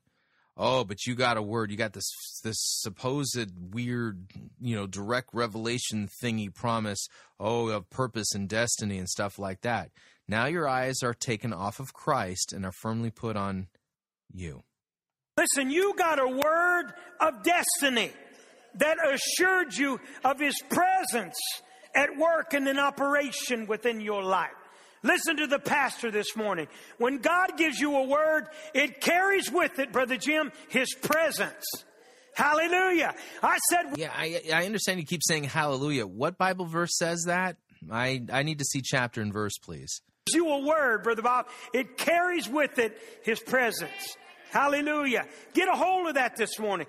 Let that get down in your spirit. Glory to God. The disciples got a word of purpose. that assured them of their destination. The word made them unsinkable. I said the word that God spoke, Jesus spoke when they entered that ship, made them unsinkable. Tell your neighbor, hold on to your word. Tell him again, hold on to. So Jesus' prophetic word made them unsinkable. That's weird, because at the end of the story, they marveled at who Jesus was, not some unsinkable word. Strange, isn't it? Like totally missing the whole point of the passage. Again, false teachers, false prophets cause you to trust in lies. It didn't say the word guarantees you that you won't have some things happen in your life. How many's ever had some turbulent time in your life? If you don't raise your hand and say that you have, you're lying in church. We'll pray for you after a while. Amen, brother buddy? Because if you've been around at all, if you've been in life, there's been some turbulent times. There's been some times, maybe it's through the loss of a loved one. Maybe it's something that took place within your life. But I'm telling you, things happen. Stuff happens within our life. And you'll never have to go. Now, understand, there's no guarantee that you'll never have to go through storms once you find Jesus. Amen? I said the word will carry you through the storm. The word will hold you up. The word will make you unsinkable. None of us would be here this morning if it hadn't been for... Make me unsinkable. We're not trusting in Christ now. Our trust is in some subjective word that we're supposed to have received. Lord, amen? Hallelujah. The enemy would have killed me, but I had a word. Brother Jeff, I had a word. The enemy would have killed you, but you had a word. Debt would have sunk a lot of us, but we had a word. Family turmoil and strife would have capsized a lot of our vessels, but we had a word. Yeah. This is taking your eyes off of the word and truly hearing the word of God, the Bible, and trusting in some subjective thing that you're supposed to have received. You are totally having your faith off of the right object and put onto a false object that cannot save you or make you unsinkable or promise you any of the things that he's promising. This is horrible. On our integrity and on our character would have drowned us in a sea of despair. Oh, but we had a word. Depression, fear, anxiety would have swallowed us up, but we had a word. Hallelujah. If you take nothing else of what I'm saying this morning, take this. Again, this has all the hallmarks of a guy who's basically taking advantage of people in the lower economic echelons of the U.S. economy. That's what this sounds like to me. You're right now. Hold on to your word. Glory to God. Your word makes you fireproof. Hear me. I said the word makes you fireproof. Your word makes you invincible. Your word makes you unsinkable. Makes you invincible, you unsinkable, you. No, you are in Christ if you are a Christian, and he's the one who is unsinkable, unstoppable. He is the author and perfecter of our faith. He is the Alpha and the Omega, the beginning and the end, the first and the last.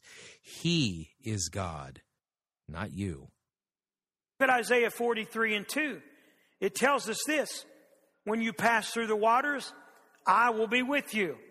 And through the rivers, they shall not overflow you. When you walk through the fire, you shall not be burned, nor shall the flames scorch you. Amen. The devil says you're going to die. The doctor's report says incurable, terminal. If your doctor says that you have terminal cancer and you're going to die, that's not the devil telling you that. That's a doctor who is doing his good vocation and serving you, telling you to get your affairs in order because your sojourn here on this planet is about to come to an end. That's not a word from the devil. That's reality. We continue. A few months ago, and you know that, the doctors had done the surgery, and I literally did not expect what I was about to endure over the past few months. And I went through some stuff. And I'm telling you, the doctors had me heavily medicated. and I was on, if I called you during that time and I said something stupid to you, I apologize to you because it may have happened. In fact, it very well could have happened to some of you. And I apologize for that. Amen. But I want you to understand and realize this morning, I'm here because I'm holding on to my word. Hallelujah. I got a word. I said, I got a word. You're there because you are holding on to your word. What was that word? Apparently, wow, it made you invincible, fireproof, and completely oblivious to any real medical setbacks. I said, I have a word. Hallelujah. In fact, the Word of God says in Psalm 118, verse 17, it says, I shall not die but live and declare the works of the Lord. Hallelujah. The Word of God also says, better not die. It's against God's will, and you'll go to hell if you do it. 3 and 5, but he was wounded for our transgressions. He was bruised for our iniquities. The chastisement of our peace was upon him. And by his stripes, we might be healed. Yeah, this is a famous Word of Faith heresy twisting of Isaiah 53. By his stripes, we are healed is what the punchline is. And he's saying, oh, might be healed. See, there it is, promise of perfect health and perfect wealth. No, it's not promising that at all. Because, you read about, was it Timothy who was having a stomach ailment? And what did Paul say to him? Oh, come on, Timothy, by his stripes, we're healed. You shouldn't be having a stomach ailment. No, he said, take some wine for your stomach. That's what he said. And when somebody's sick, you go and you lay hands on them, anoint them with oil, and pray for them. Because Isaiah 53 does not promise you perfect health with this body that's dying. In fact, one of the major problems of the Word of Faith heresy is what some people have described as an over-realized eschatology, an eschatology that takes promises regarding our resurrected bodies and applying them to these mortal bodies of ours that are going to die and be put into a box 6 feet under. Yeah, this is a twisting of Isaiah 53. It does not promise you health now. In fact, which of the apostles are alive to this day? None of them. How about the Christians from 100 years ago? Are they still alive? No, they're not. Why is that? Because we all die. Be healed. We are healed. Come on, somebody help me praise him this morning if you believe that. The devil comes to you and says, you'll never see those children if you're saved. You're wasting your time praying for them. They're never going to serve the Lord. But the Word of God says in Isaiah 53 and verse 13, all, everybody shout all. All your children shall be taught by the Lord, and great shall be the peace of your children. Hallelujah. And when you look at that portion of Isaiah 53 in context, that's talking about the children that God gives to Jesus. 14 in your Bible says, who will tell your words by which you and all your household will be saved. Hold on to your word. Hallelujah. Now watch this. Look up here. Watch this. Here are the disciples of Jesus sailing in the power of their word. Then as they sailed, Jesus fell asleep. And the Bible says that we read from this morning, there arose a storm and came down a storm upon them. A violent attack of the wind. Literally, it was though they had a bullseye on them, and the storm violently began to attack the ship that they were on. Waves began to pour over, and the storm, the wind was high, and they were scared. It launched against them to destroy them, to sink them. Let me ask you a question this morning. Have you ever felt like there was a bullseye on your back and the devil had singled you out? Anybody ever felt that way this morning? Come on, be honest. We're in church. And it's like he is concentrating extra measures. Boy, I know what I'm saying this morning. An extra opposition, an extra weapon he's brought against you. Anybody ever felt that way?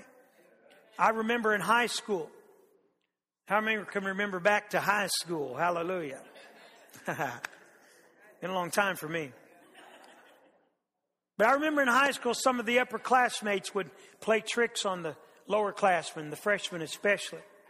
One of their favorites was to tape a sign on the back of the freshman that said, kick me. Anybody ever had one of them signs applied to your back? And after 3 or 4 good swift kicks, the freshman would figure it out. Something was drawing this unwanted attention to them. Amen. Have you ever felt like that? That there was a target on you? And it was drawing all the unwanted attention was unleashed upon you?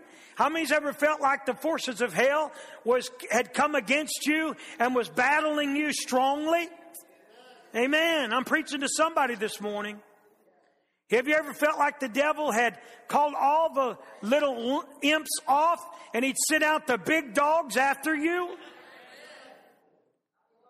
If the answer is yes, you ought to be shouting and praising God, because the devil wouldn't be concerned so much and concentrate his energy upon you and his resources on you if you weren't a threat to him, Pastor Bobby. Hallelujah. The devil heard you. Oh, yeah. See, you're such a huge threat to the devil buffets and persecutes everybody who is baptized and trusts in Christ for the forgiveness of their sins. This is what he does. He is opposed to God and to Christ and to those who preach, teach, and confess him. This is what happens to all Christians, because the devil cannot stand God or anybody who's associated with him. When you got a word, guess what? The devil heard that word also. He knows you're... And what Bible verse says that? No, that's right. You're not really actually preaching the Bible, are you? Something. Tell the person beside you, look out, I'm on my way to something.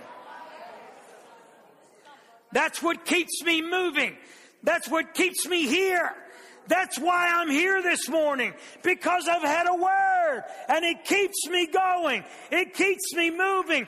Has it come to complete path? God doesn't sustain you. No, you have a word that's sustaining you. Your word that's sustaining you, not God. Yep, false object of faith. No, I'm on my way to my destiny. I'm on my way to what God has promised me. And guess what? You are too. I don't care if you're 10 or 110. God has a destiny and a purpose for you. Everybody say, So this is like the purpose-driven word of faith heresy. Got it. Okay. Man, listen. You're not going through the storm for nothing. I said you're not going through the storm for nothing. Judy, you're not going through the storm for nothing. Hallelujah. Yes. Randy, though you're walking through the valley of the shadow of death, you're not doing it for nothing. The fight isn't about who you are today. Come on. I said the fight isn't about who you are today or where you are today. Oh, listen, the fight is about your word. The fight is about your death. And then when you go about your life, continuing to live in your normal vocation, doing your normal work, and then you finally get that report from the doctor that says, yes, the test results came back as cancer and you're going to die, get your affairs in order, and you get sicker and sicker and sicker, and you're sitting on your deathbed, you're going to despair. And you're going to think that God doesn't love you or that you've done something wrong, because you'll remember this passage, this message by Pastor Larry, who told you that, oh, you're dangerous to the devil. And you'll look back on your life and say, there was nothing that I did that was dangerous to the devil. None of this ever took place. I must have done something wrong. God hates me and doesn't love me. And then you will die in unbelief. That's what's so dangerous about this kind of preaching. It's not true. It's not true, and it causes you to trust in something other than your crucified and risen Savior, and it causes you to trust a word other than the written word of God. The fight is about where you're going and what you're getting ready to do. Can I get an amen up in this house? Oh, now look up here. Watch this. The greater the storm of your life means you're closer to your destiny than you've been, and you're on the edge. Really? Really? What passage in the Bible says that? Again, none. Greatest breakthrough of your life. I'm on the greatest breakthrough of my life, and you are too. Amen. Look at Joseph as an example of what I'm talking about this morning. Joseph's brothers wanted him dead. Not just because he was their father's favorite, but because he had a dream. He had a word, a destiny. He had a future. And as long as you ain't got nothing and don't want nothing, you have no dreams, you have no vision, you have no passion, you have no aspirations to go anywhere or do anything, then you got a lot of friends. Amen? But as soon as you start dreaming of a better tomorrow, as soon as you start prophesying your destiny, and it's bigger than your friends can see, it's bigger than you can they can handle. And this is a narcissistic, eisegetical way of reading yourself into the story of Joseph. The story of Joseph is not about your dreams and your visions or anything of the sort. You're not called to do the things that Joseph has done. Discourage you. They'll try to talk you out of your destiny. Come on, somebody. I'm preaching way better than you're shouting up in this house. People are either wind in your sails or weight around your neck. Did you hear what I said? People are either... So along with this teaching comes the idea that you need to despise and get rid of anybody who would talk sense to you about your nonsensical so-called dream and vision you think you have for your life. Or their weight, Sister Eileen, around your neck. These disciples were moving in their word. They were sailing across the water in the spirit of destiny and purpose. And they were attacked. Sailing across the water in the sea of destiny and purpose. It's right next to the land called Annalee. Yeah, where Puff the Magic Dragon stays, by the way. If you ever set out to do anything for God, and if you ever get bold enough to launch into your word and work out and walk out your destiny, you're going to be attacked. Amen. Amen. Physically, spiritually, financially, emotionally. Why? Because you're dangerous. You're a threat to hell. Your dreams make you dangerous. Your word makes you... Your dreams make you dangerous. Oh, man. The delusions of grandeur doesn't even come close to describing the nonsense that we're hearing here. Can I get an amen this morning? Our word makes us a target for the enemy. Amen? And puts us in his line of fire. But here's the part that makes it really hard, even for the most spiritual, most anointed, most mature believer. Amen? Look at verse 23. Jesus fell asleep. Have you ever felt like God had did this? Jesus fell asleep on the sea of purpose and destiny? Oh, no. Your life stirred you up, gave you the great powerful word of destiny.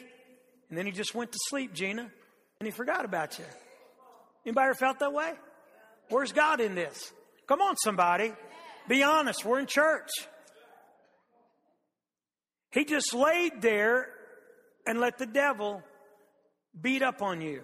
That's sometimes you feel that way.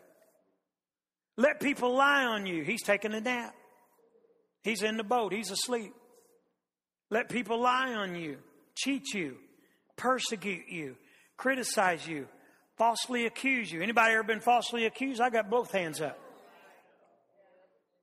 Steal from you. Anybody ever had the enemy steal something from you? Ignore you, overlook you, underestimate you.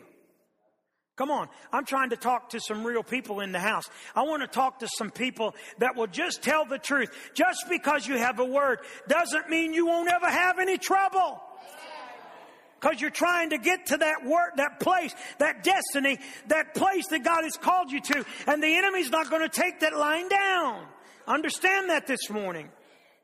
Doesn't mean that God is going to wrap you in cotton so you never get hurt. Come on. In fact, the more anointed you are and the more destiny you embrace, the more focused you become on fulfilling your purpose, the greater the... The more anointed you are. Apparently now you're the Messiah, because that's what the anointed one is. The Hebrew word Mashiach, the Greek word Christos, means anointed one.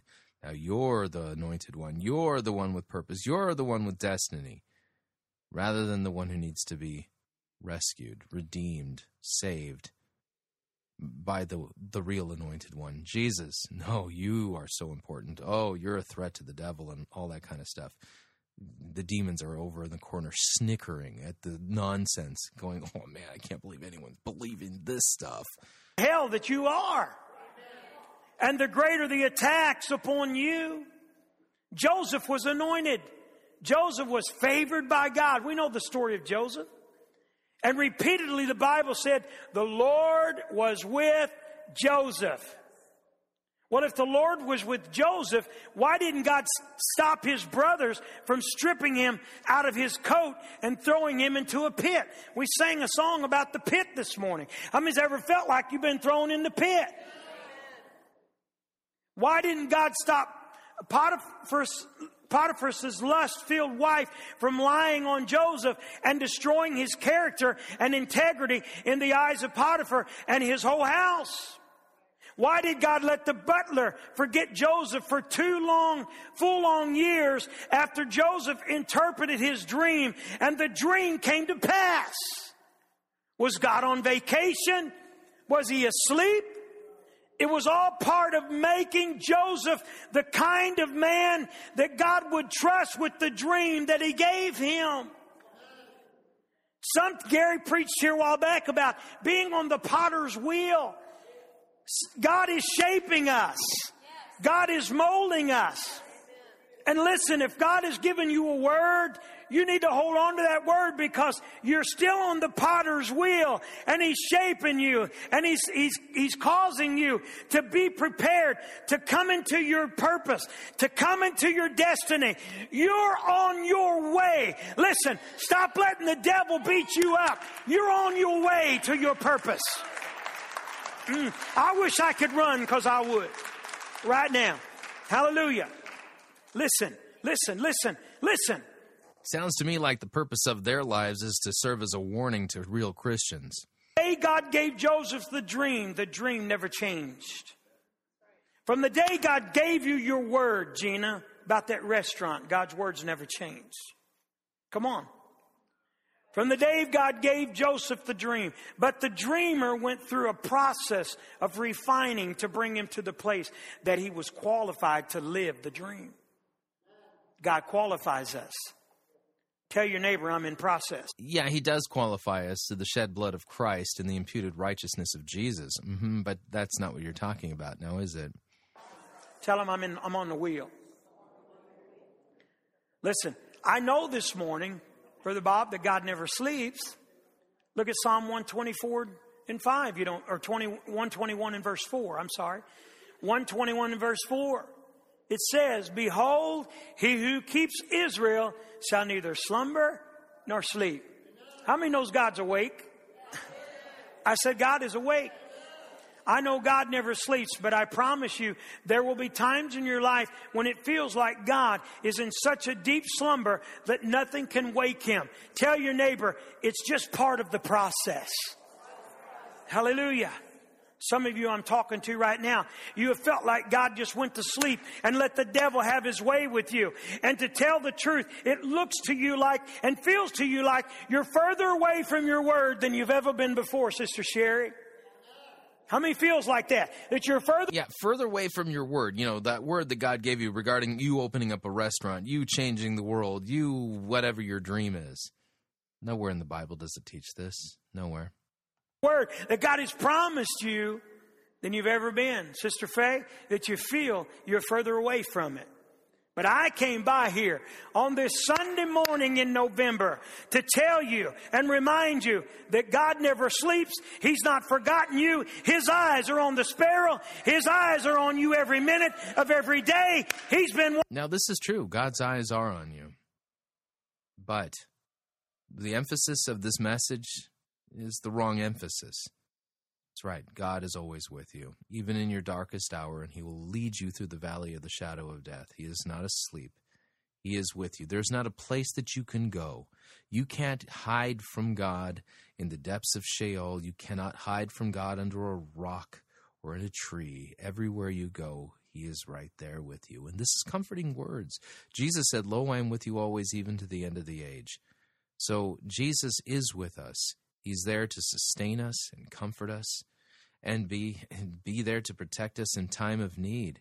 But he's also the one who sees us through our darkest moments, including our own death. These are comforting words when you understand them rightly, but the way this man's preaching them, it's complete and utter nonsense, devoid of the real promises of God, getting you to trust in false subjective promises that really aren't from God at all. All through the process, he's been in charge of the temperature. His hand is on the thermostat. Come on, somebody, help me this morning. Praise him. Hallelujah, hallelujah, hallelujah. Glory to God. He's been controlling the speed of the wheel the whole time. He saw that storm coming before it got to you, and he filtered it through his hands of love, and he predetermined that this storm was not going to kill you. I'm going to go back to what Brother Bob says a lot, and I love this, and I'm learning to stand upon this. You got something going on, and you have a destiny, and you can understand that you're on your way, and you're in process. You can praise your way out of any situation. Amen? He predetermined that the storm was not going to sink you. He's predetermined that the storm was not going to destroy you. Amen? Before you ever entered the battle, watch, look up here. Before you ever entered the battle, he predetermined that you had everything you need to conquer. Sister Lynn, to conquer. Hallelujah. How many knows we can conquer? We can do all things through Christ who strengthens us. Hallelujah. You have everything you need to put you over and come out on top. Hallelujah. How many knows God's kids always come out on top if we allow it to be so? How could God's kids always come out on top if we allow it to be so? Who's the sovereign in that sentence? You are. Through the same storm that threw these disciples into panic. The answer is, watch this. He believed the word that he spoke. He knew the word that came out of his mouth had the power to take them through anything. He knew that his word could not come back void, but it would accomplish that which he promised. Somebody here this morning may be going through the storm of your life, in your finances, but you believe the word. You're going through the greatest fire of your life. Yeah, you believe some subjective word you're supposed to have received. Oh, yeah, you're going through the storm of your life and your finances. And if things don't work out, what are you going to believe? Then you are not worthy. You haven't done what's right. You don't have enough faith. God is against you, not for you. This is the kind of thing that causes you to look at your temporal circumstances to determine whether or not God loves you. That's me. But I believe my word. You're fighting for your children. They seem further away than they've ever been. But Cheryl, believe your word. Hallelujah. The Bible says they woke Jesus up. In other words, they went back to the word. Well, if you get a hold of this, it'll bless you. The Bible says they went and they woke Jesus up. They went back to their word. They went back to John 1:1. Where it says, Brother Jesse, in the beginning was the Word, and the Word was with God. Watch this. And now he's playing with a different deck. He's changing the meaning of the word word in order to do kind of a play on words and continue to blur this teaching rather than giving us a sound exegetical understanding of this text. The Word was God. What did the disciples do? They went back to the Word. Everybody say again. John 1:14 says, and the word became flesh and dwelt among us, and we beheld his glory, and the glory as of the only begotten of the Father, full of grace and truth. Can I get a witness in this house? Hallelujah. I don't care what the enemy's doing this morning or trying to do. It doesn't matter what the storm is or the test or the trial is. It doesn't matter how hot the fire is or how high the flames are or how deep the water is. The answer is the same. Hold on to your word. Hallelujah. Get back to your word.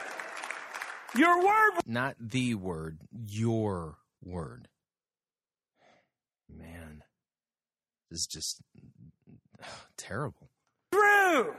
Hallelujah. Matthew 24:35 declares, heaven and earth will pass away, but my words will be by no means pass away. Yeah, that's referring to the written word of God. And then Psalm 119 verse 89 says this, 119 verse 89, forever, O Lord, your word is settled in heaven. Get back to your word.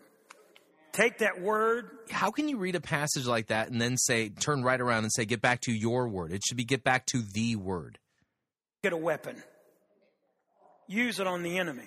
Tell him, say, devil, I'm on my way to my destiny. I'm on my way to my purpose. I'm on my way to where God has called me to. Amen? Take the word, use it. God didn't give you that word just to be a soft pillow for your head. He gave you that word to fight with. Hallelujah. I came to tell you this morning, hold on to your word. God's not a liar. He doesn't give us a word to frustrate us. He gives us a word to motivate us and to strengthen us in the battle and to give us a weapon to fight discouragement, to fight doubt, to fight weariness. Anybody ever got weary from the battle that you face? I have. I got both hands up. But He's given me the word that I can... And in the process, and I can complete, and I can reach that destiny that God has called me to. Pick up your weapon. I said, pick up your weapon. Pick up your word. The Bible says their boat was filled with water. That means doubt and worry and anxiety and stress and all the negative circumstances that surround you. No, it means their boat actually had water in it. That's what that means. Faith and to steal your word. I preached about it a couple Sundays ago. Our faith factor in our life has to rise above the fear factor if we're going to be an... Where in the Bible does it talk about our faith factor versus our fear factor? You're making stuff up. In our life. Can I get an amen? That's what the devil's after. The devil's after your word. Amen? Because here, listen, you know what the devil wants you to do? He wants you to walk in fear and doubt and unbelief. He wants you to wring your hands. Not fear and doubt and unbelief regarding the real promise that you have of the forgiveness of sins won by Christ on the cross. Repent and be forgiven. No. The devil wants you to fear and doubt and, regarding some personal subjective word that's just for you, for your destiny. Yeah, really. I don't think the devil's worried about some destiny word. He's really worried about us trusting in the true promises given to all Christians of the forgiveness of sins. Sort of raise your hands in praise. He wants you to be overcome by the circumstances that you're battling. Well, but I've come by here to tell you, you're a process. You're in process. You're on your way. That's what the devil's after. He wants you to throw that word away. The devil's telling you today that it's hopeless. But I came by here to tell you, hold on to your word. If God has ever spoken... Don't hold on to the word. Hold on to your word. Big difference. Completely false emphasis. We'll bring it to pass. I said if God has ever spoken, God will bring it to pass. Let that sink in your spirit a minute. I'm going to say it again. If God has ever spoken it, God will bring it to pass. Hallelujah. If God spoke to you about bringing that godly husband into your life, then you need to start shopping for your wedding dress. Amen. The same is true if God has promised you a wife. Now, you don't start shopping for a wedding dress, guys. But you start looking for that wife because God has spoken it. God gave you a word. If God spoke to you about a new house, start looking at plans. Start looking at the furniture you want to put in the house. If God... Man. Rather than trusting in the real promises... for Christians for the forgiveness of their sins, and humbly praying every day, O Lord, forgive us our trespasses, give us this day our daily bread. No, now you're trusting in some subjective Jedi-style word that you're supposed to have received from God. Oh, God's promised you a husband down deep, deep, deep in your heart. Well, start shopping for a wedding dress. God's promised you a house. Well, start looking. Man. This is not what Christianity is about, and these promises are really not from God. Save your family. Quit calling them heathens and acting like they're unreachable. Hold on to your word. The devil wants to steal your faith in the word of God that you have. And listening to you, it's clear that the devil has already succeeded because you're not trusting the written word of God. You're trusting in something different and calling it the word of God. Now watch, look up here. As soon as Jesus wakes up, he says what? He says, where is your faith? He asked him, he said, where is your faith? I promised you something. You're on your way to destiny. Walk in that. Take it. Jesus didn't say, I promised you something. You're walking in your destiny or anything of the sort. You're adding that to the text. You've just twisted God's word by adding to it. God's word forbids this. Storm robbed them of their faith in his word. It's easy to do. I said it's easy to do. If you've ever been through some storms, you know what I'm talking about. I've been through some stuff. You've been through some stuff. And it's not always easy because the waves are coming in. And you feel like you're going to drown. You feel like the ship is going to sink. Everybody ever felt like they've been on a ship that was about to sink? I have. Hallelujah. Now watch. They had let the storm rob them. The boat may be demolished. The economy may be at an all-time low. We may be getting ready to have to endure Obamacare. And the economy may be at an all-time low. Gas prices may go to $10 a gallon. Bread may be $20 a loaf. The government may go bankrupt. But your word will deliver you. I said your word will deliver you. Stop looking. Not your God, not your Jesus. Your word will deliver you. Again, this is focusing your faith on something other than Christ. House, and stop looking to God. Hallelujah. Stop looking at the things that are going on around you and let those discourage you and bring you down. And stop realizing God promised you a word. Hallelujah. My faith is not in my boat. I said my faith is not in my boat. My faith is not in my church. I hate to burst your bubble this morning as much as I love everybody in this room. My faith is not in you. Your faith is not in your job or the economy or the government. My faith is in the Word. Hallelujah. My faith is in Jesus Christ. Can I get an amen this morning? Can I get a bigger amen this morning? Hallelujah. Hold on to your Word. Hold on to your word. Slap the neighbor beside you and say, hold on to your word. Hallelujah. So worship team returns this morning.